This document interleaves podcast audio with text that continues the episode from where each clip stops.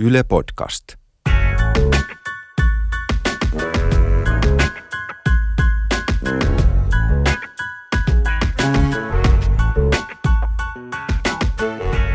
Ruudun takaa. Anteeksi, tuli varmaan väärään studioon. Täällä oli kultakurkku laulamassa. Joo, aika tää, tää kuvataan hittimittari uusintoja vuodelta 78. Ja rupesi oikein semmoinen mallaskoski virtaamaan tossa, kun lauloit tota klassikkobiisiä.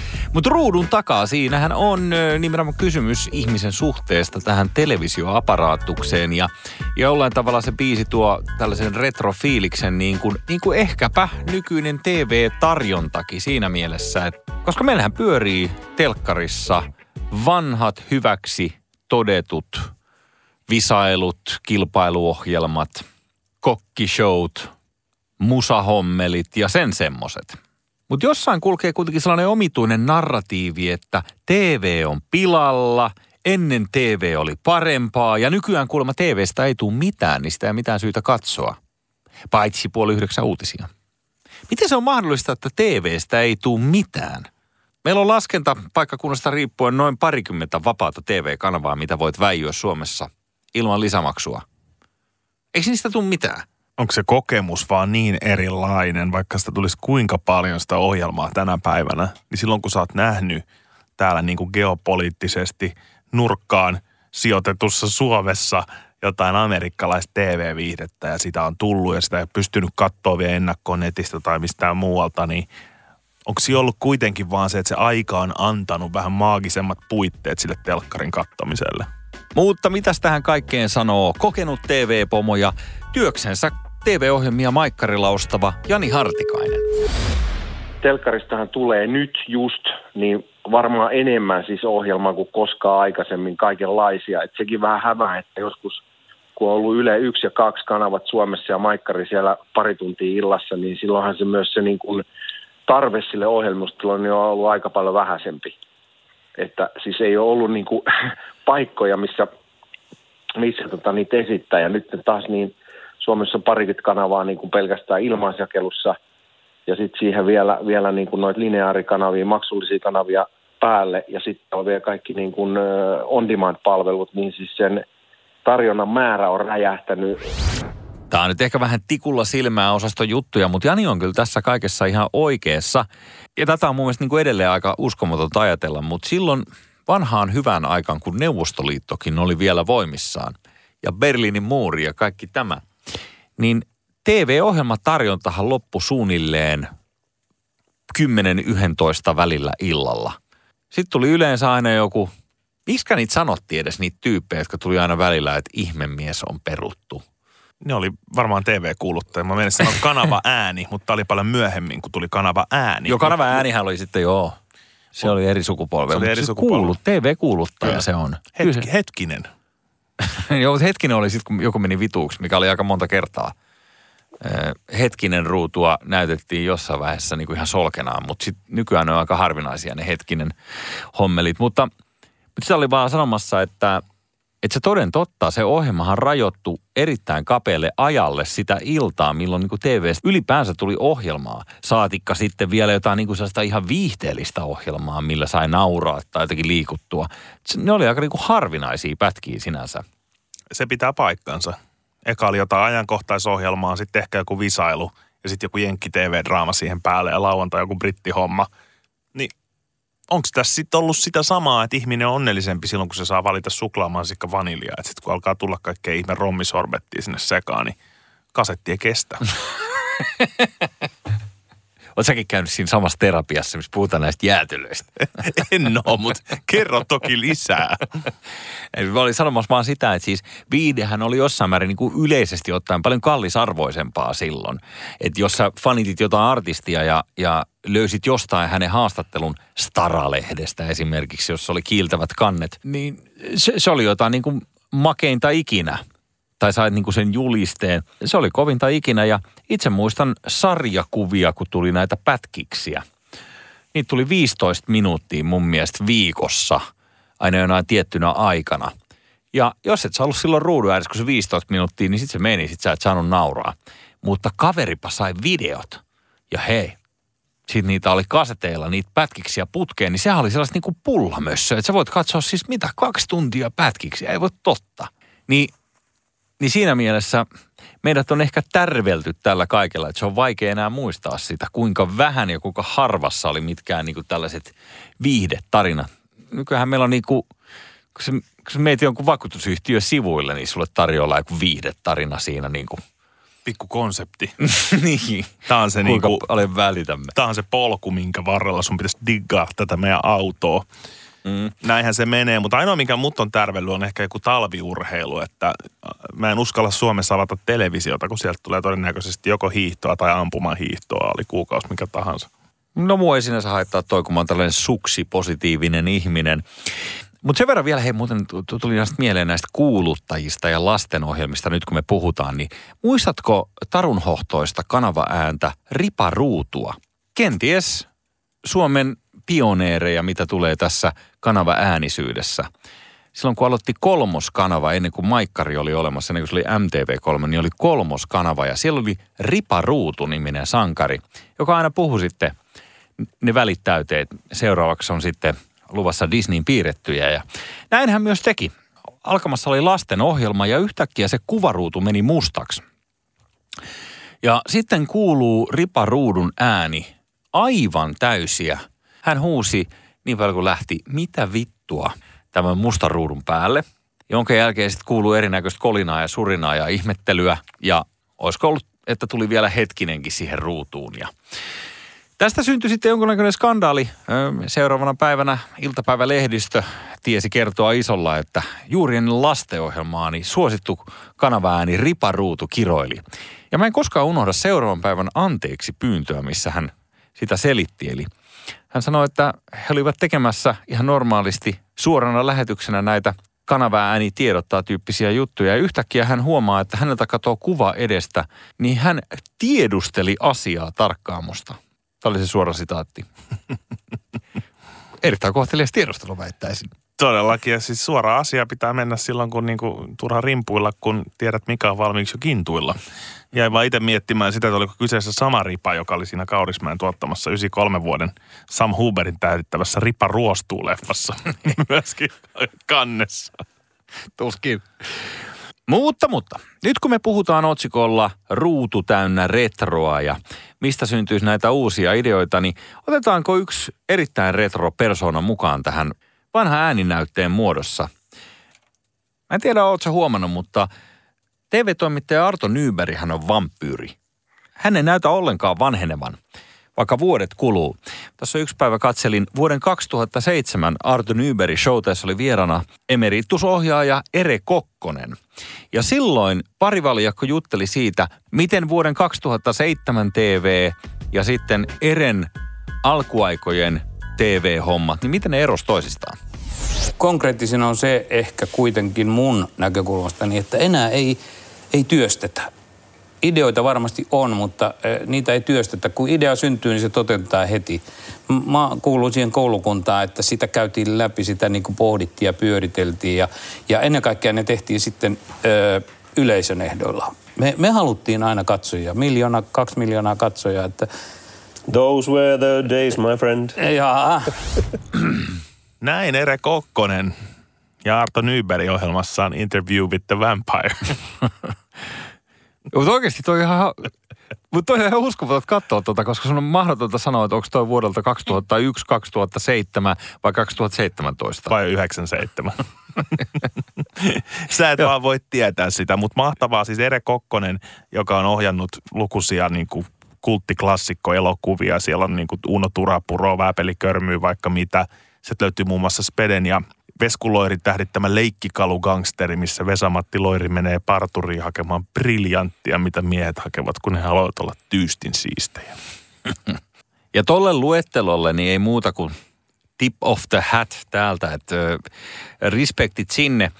Ainoa vaan se, että pikkasen särähtää tietysti korvaan, kun hän muistelee esimerkiksi 70-80-lukua ja niin kuin miljoona yleisöjä, niin tietenkään edes vuonna 2007, niin se ei nyt ihan sama pelikenttä ole, että jos sanot, me haluttiin aina miljoona, tai me haluttiin kaksi miljoonaa katsojaa, no totta kai kaikki TV-tekijät nykyäänkin haluaa ne, mutta että jos kilpajuoksussa oli ennen kaksi osallistujaa ja sitten kilpajuoksussa on esimerkiksi niin kuin 20 osallistujaa plus aika monta tuhatta osallistujaa niin kuin kaiken muun viihdehoukutuksen muodossa, mikä kilpailee TVn kanssa siitä ajasta, niin ei se ihan tietysti vertailukelpoinen ole.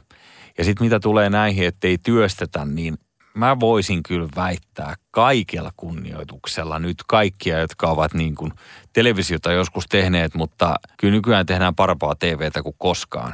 Ainakin suhteessa siihen rahaan, millä se tehdään tai millä resursseilla se tehdään ihmiset on vaan huomaamattaan liukunut siihen seuraavaan kohderyhmään. Sen takia niiden tarkastelu on sumentunut. Ei näe asiaa enää samalla tavalla. Ei, mutta eh, ihan vilpittömästi. Katsot jotain vaikka älyvapaa palokunta tai jotain tällaisia niin kuin sen ajan eh, Spede Show nyt esimerkiksi, joka oli niin kuin hauskimmista hauskinta ja hahaa ikinä. Niin voi herra jestas, että on niin kuin anteeksi mä sanon tämän, että mä oon varmaan niin kuin hirveä ihminen, kun mä niin kuin automaattisesti sitä niin kuin respektaan, mutta, mutta kyllä ne niin kuin nykymittareilla niin ei sellaista kattoisi kukaan. Todella hidastemposta, pitkäveteisiä, tavallaan vitsi on kuultu jo moneen kertaan ja silti sitä venytetään vielä niin kuin erittäin pitkään. Et ei ainakaan niin kuin nykyyleisö, joka väittää, että TV on jotenkin mennyt huonommaksi, niin, niin heillä on ilmeisesti muisti vähän huonontunut telkkariviihteen se koko käsite on muuttunut niin paljon, että voi olla, että menee vielä vähän aikaa eteenpäin ennen kuin me pystytään tätä lähihistoriaa laittaa sillä kunnolla. Vähän niin kuin mä aikaisemmin sanoin, että kyllä se kokemus katsoa jotain jenkkisarjaa oli ihan erilainen silloin, kun tarjonta oli vähemmän. Ja koko tämä, että ei voitu ajatella, että olisi edes mitään muunlaista sisältöä kuin just sitä ohjelman virtaa, mistä mekin täällä ollaan jauhettu. Niin ajat on vaan hirveän erilaista. Mutta jos siirrytään tästä sujuvasti ottamaan hatsit presenssiä, eli palataan nykyaikaan. Jani Hartikainen Maikkarilta. Ruutu täynnä retroa. Mistä uudet ideat? Viidetarjonnassa niin on aika paljon jo kaikki tehty. Että sitten se on, on joku, jonkun tietyn teeman varjointia. Otetaan vaikka joku game show-formaatit, jossa on niin kuin siis pohjalla saattaa olla yksinkertainen tietovisailu, tietokilpailupohjainen moottori, missä kysytään, kysytään ihmisiltä, että, että mikä on tota Kuuban pääkaupunki. Mutta sitten siihen on voitu keksiä erilaisia niin kuin variaatioita sen suhteen, että jaetaanko siinä rahaa ja millä me, metodilla tai onko siinä jotain muuta palkintoa. Kaikki on jo tehty. Eikö kuulosta aika jotenkin dystoppiselta? No rock'n'rollissa oli kaikki tehty mun mielestä jo joskus 70-luvun alussa. Ainakin varastettu. niin. Näin väittivät, mutta mun mielestä senkin jälkeen pari biisiä on joku kirjoittanut. En ole ihan varma. Mutta ehkä se oli vaan sitä jatkovarastamista ja varastamista. Kyllä se rock siellä elää ja rämpyttää. Siitä mekin puhutaan lisää. Jani Hartikainen, pitkä kokemus TV-pomona ja sisältöjen parissa. Todellakin tässä kuuluu ehkä enemmänkin se, että ne alkaa just ole enemmän viisaan ihmisen mielipiteitä, kun tajutaan, että ihan oikeasti – ei tässä nyt heti pudota tuolilta, kun jotain uutta tullaan esittelee. Että kyllähän on nähnyt, mihin tietyt jutut riittää ja mitkä ei riitä. Joo, ja mä luulen, että Jani tuossa tarkoitti enemmän niitä teemoja, mitkä on jo käsitelty. Että jos on menty tekemään ohjelmaa niin kuin vankiloihin tai kaikenlaisiin työyhteisöihin ja, ja kaikenlaisiin ihmisyhteisöihin ja tyyliin maata kiertävälle radalle, niin sitten vaan se, että, että mitä teemaa käsitellään, niin ne on kaikki ikään kuin TV-ssä kertaalleen nähty. Eiköhän tarkoittaa sitä, mutta se ei tarkoita kuitenkaan suinkaan, että niistä teemoista voidaan rakentaa vaikka mitä hulluja ja yhdistellä niitä. Loputon määrä mahdollisuuksia tietysti tulevaisuudessakin. Mutta onhan tässä tämmöinen leimaava keskustelun piirre, että puhutaan, että aina samat naamat ruudussa ja aina samat ohjelmat ja eikö mitään uutta. niin, ja ne aina samat naamat, niin se on se sama virsi, mikä perustuu radioihin, että minkä takia te aina soitatte nämä samat biisit. Ja se vastaus on se, että koska ihmiset haluavat kuulla laulun, minkä he tuntevat. Jos eivät he tunne sitä laulua, mikä tulee, siinä on erittäin iso riski. Tarkkailkaapa itseänne, kun olette seuraavan kerran radiovastaanottamien äärestä, mistä saa pikavalinsta seuraavan kanavan – Mm, se vaihtuu aika nopeasti. Ihan samalla lailla nämä ruutukasvot. Jos ei se ole sulle tuttu ruutukasvo, niin se todennäköisyys, että sä vaihdat kanavaa, on tosi paljon isompi.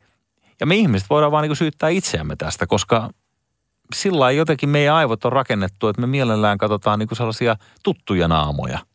uudet teknologiset innovaatiot on myös omiaan lisää semmoisia populistisia näkemyksiä siitä, että hei, nyt on tullut tämä Netflix. Tehdään kaikki niin kuin Netflixissä. Tehdään kaikki samalla tavalla ja just silleen kuin Netflix, niin sehän on parempi kuin telkkari. Mutta nyt kun puhutaan ja saadaan ammattilaisilta näkemystä, niin eihän se ole ihan näin yksinkertaista. Ei se mene yksi yhteen, mutta miten just nimenomaan sinne telkkarin puolelle saataisiin niitä uusia ideoita? Esimerkiksi Netflix, niin katsotaan ehkä niin kuin jonkun genren kautta ja sit si- sitä kautta kat- katsotaan, että kuka sitä tiettyä genreä katsoo. Ja sitten sieltähän löytyykin aika erilaisia, että, että sulla saattaa olla tota noin, niin, teinikauhusarja, joka katsoo 15-vuotias tota noin, Palo Alto Kaliforniassa ja sitten 42-vuotias ukkeli Norjassa. Sitten taas Suomessa, niin jos me katsotaan niin kuin suomalaisia pelaajia, niin, niin, niin siitä viidestä miljoonasta vähän reilu ihmisestä, niin pitää repiä sitten se yleisö ja silloin, silloin tota, niin on väli tekee semmoisia, niin tai tehdään hyvinkin laajaan yleisöön putoavia ohjelmia. MTVn Hartikaisen maalailema asia on tietysti aika geneerinen ylipäänsä alalla kuin alalla. Kohderyhmä on niin kuin Suomessa pieni mitä tahansa sä myyt ja on useasti miettinyt, että hitto soiko, että pitäisikö alkaa niin kuin esimerkiksi myymään vaikka vesihanojen tiivisteitä. Ihan vaan silleen, että kaikilla on vesihana ja kaikki tarvii siihen tiivisteet, että se vesi lennä niin kuin ympäri seiniä. Niin, tiedätkö, vähän sama juttu, että... Et... Niin, että kukaan ei tule sulle tavallaan niin kuin tylyttää, että hei, mä en oikein tunnista tätä vesihanatiivisteen väriä, että niin kuin, se ei tähän hanaan niin kuin ei, sovi. Ei, ei, vaan se liittyy siihen, että, että tavallaan se on niin kuin välttämättömyys, että kun kohderyhmä ajattelussa ja just tässä, että jos on vampyyrisarja nuorille, niin – niin se, että sä otat tuohon niin kadulta pysäytät tuhat ihmistä, niin sit ne, jotka kuuluu täsmälleen siihen vampyyrisarjan nuorille faneihin, niin niitä on kuitenkin sit vähän. Ja se ei haittaa, jos ollaan isolla markkina-alueella tietenkään, koska niistä vähistäkin, niin kuin Hartikainen tässä sanoi, niin niistä koostuu niin kuin riittävästi porukkaa, että se saadaan se, se homma toimimaan. Eli käytännössähän tämä homma menee niin, että jos mä haluaisin tehdä freestyle-räppiohjelman, jos mä haluaisin tehdä Suomessa – niin mun pitäisi soittaa Roope Salmiselle, että hei, me tarvitaan tämmöinen kasvo, sun pitää olla se kasvo, ja sitten mä teen jotain. Ei, no, toi kuulostaa just siltä, pitäisikö soittaa Roopelle. Mä voin diilaa, niin mä otan parikymmentä pinnaa välistä. Mutta eikö se ole hassu? Sitten taas, jos mä haluaisin kansainvälisesti, sanotaan, että mä oonkin yhtäkkiä älyttömän lahjakas englanninkielinen freestyle-räppääjä. Niin. niin nyt mä haluan tehdä ohjelman kansainvälisesti. Niin siinähän tuntuu painavan enemmän se – konsepti, se idea, miten tämä vertautuu maailmalla viihteenä. Että tämä on musta ihan tosi tärkeä pointti, kun mietitään, että paljon sitä kotimaista televisioviihdettä, mitä me kulutetaan, niin me kulutetaan sitä just sen takia, että se tulee niistä samoista tuuteista ja siihen ohjelmavirtaan tarvitaan niitä turvallisia kasvoja, niitä ankkureita, jotka ne meille työntää. Ja nyt kun se Netflix vähän niin kuin disruptoi tätä – niin se ei kuitenkaan ole koko totuus. Se ei edelleenkään tarkoita, että joku hieno Netflix-sarja toimisi millään tavalla telkkarissa. Kun joku kysyy, miksei sitten kaupallinen kanava näytä samoja ohjelmia kuin Netflix, niin syy on juuri tässä, että ihmisiä ei massana kiinnosta se. Niin tuossa on kyllä ihan vinha perä. että jos sä teet tasapaksun dokumentin maailman kiinnostavimmista larppaajista, niin sä saatat olla jossain Netflixin palvelussa verrattain oleellistakin sisältöä. Apinakin osaa ostaa tota, noin, kapean kohderyhmän laatudokumentti, mutta teepä miljoonan katsoa video-ohjelma, niin se onkin aika vaikea laji. Se on tosi vaikea, vaikea semmoista niin kuin, tehdä releva- ihmisille relevanttia kanavaa esimerkiksi sillä ajatuksella, että koko ajan uudistetaan. Että se on, niin kuin, se on semmoinen tasapaino, että, että, että, että, että pitää olla niitä vanhoja tuttuja katsojen suosikkeja ja sitten pitää pystyä myös tuomaan uutta kysytään katsojalta, mitä haluat nähdä, niin yleensä sieltä tulee sitten vastaukset semmoiset asiat, jotka on jo nähty. Että pitäisi niin kuin aina keksiä se, niin kuin se uuden jutun tuominen on sitten tosi vaikeaa. Tanssii tähtien kanssa tämmöiset näin, niin ne on niin vahvoja, että ne menee joka paikassa tosi hyvin, niin miksi sitten väkisin sellaista lopettaa, joka toimii. Ai se on tosiaan apina, joka Netflixillä niitä ostoksia ostoksia tekee. Kun mä kuvittelin jotenkin, että se oli se keinoäly. Algoritmi. Niin. Algoritmi apina. Ehkä autocorrect korjasi sen väärin. Joo. Mutta siis pointtihan on täsmällisesti juurikin oikea. Kaikkein vaikeinta on viihdyttää kaikkia. Siihen kai liittyy aika helkkari monta erilaista sanontaakin. Että jos otetaan esimerkki, niin tämä viime vuonna nelosen lauantai-iltoja sulostuttanut gaala-ohjelma. Sehän on niinku paperilla täydellinen hitti. Sulla on siinä kuluneen vuosikymmenen suurin TV-komikko, ehdottomasti niinku aivan häikäisevä parhaimmillaan Aku Hirviniemi. Ja sit sulla on kummelit, jotka on niinku tietyssä osassa TV-historiaa on yhtä kuin TV-komedia. No eikö näillä aineksilla pitäisi syntyä? Sitten sulla on vielä kiitelty ja kunnianhimoinen tuotantoyhtiö Rabbit Films taustalla, missä on Dursonit ja Olli Suomiset ja Tuomas Summaset ja, ja niin kuin ehdottomasti niin kuin alan kovimpia tekijöitä matkassa. Niin tästä kaikestahan pitäisi syntyä sellainen tuote, mikä on niin kuin mahdollisimman hyvää. Mutta vaikka sitä kuinka paljon laskee etukäteen, niin se ei aina välttämättä sitten kuitenkaan aukea. Laskelmointi ei auta, eikä auta myöskään se, että sä oot tyylikäs. Sori vaan kaupunkilainen. Oikeesti. Kenelle sä nyt puhut? Katsot sä musta läpi tonne takaseinään? Mä puhun mun kuulijoille, niin kuin Jari Sarasvuo. Mä annan niille suoraan hedareita tästä studion seinän läpi. Se ei ole pelkästään siitä laskemisesta, on se mitä mä yritin sanoa. Vaan se on myös siitä, että kun mennään sinne toiseen päähän sitä kuminauhaa, niin ei se auta, että sä oot vaihtoehtoinen ja sulla on kivat arviot jossain, tiedätkö, sun oman piirin kriitikoiden keskuudessa. Koska sitten kun puhutaan massatavoittamisbisneksestä – niin se on ihan eri game. Se on eri juttu. Silloin ei nämä kivat kuratoidut sisällöt, niin ne ei vaan pärjää. Sille on syy, miksi sun biisi ei soi radiossa. Sille on syy, miksi telkkarista ei tule semmoista ohjelmaa, kuin mitä sä haluat katsoa. Ja se on raha. Tai ihan erilaista bisnestä. Se vaan sanelee sen. Massatavoittamisbisnes ja sitten tämmöinen originaliteettibisnes. Televisio hän on vähän niin kuin suoman tyylitajun peili. Että sä voit mennä sinne kaikkialle ja sun verkostoille kertoo yhtä tarinaa siitä, että mikä on tyylikästä ja mitä kaikkea ideologioita sä edustat. Mutta kyllä ne katsojaluvut puhuu raakaa kieltä siitä, että telkkarista katsotaan niitä massaohjelmia. Ja niissä on tehty jotain oikein, kun ne niin moneen meihin vetoo ja on semmoisella perimmäisellä tasolla. Pariutumisen seuraaminen on ehkä yksi niitä kärkiviettejä. Ai TV, Mä en kyllä taju yhtään, mistä puhuttiin, kun mä katson niin vähän TVtä. Mä katson dokumentit ja uutiset, muuta mä en kato. Me esitetään yhtä, mutta katsotaan toista.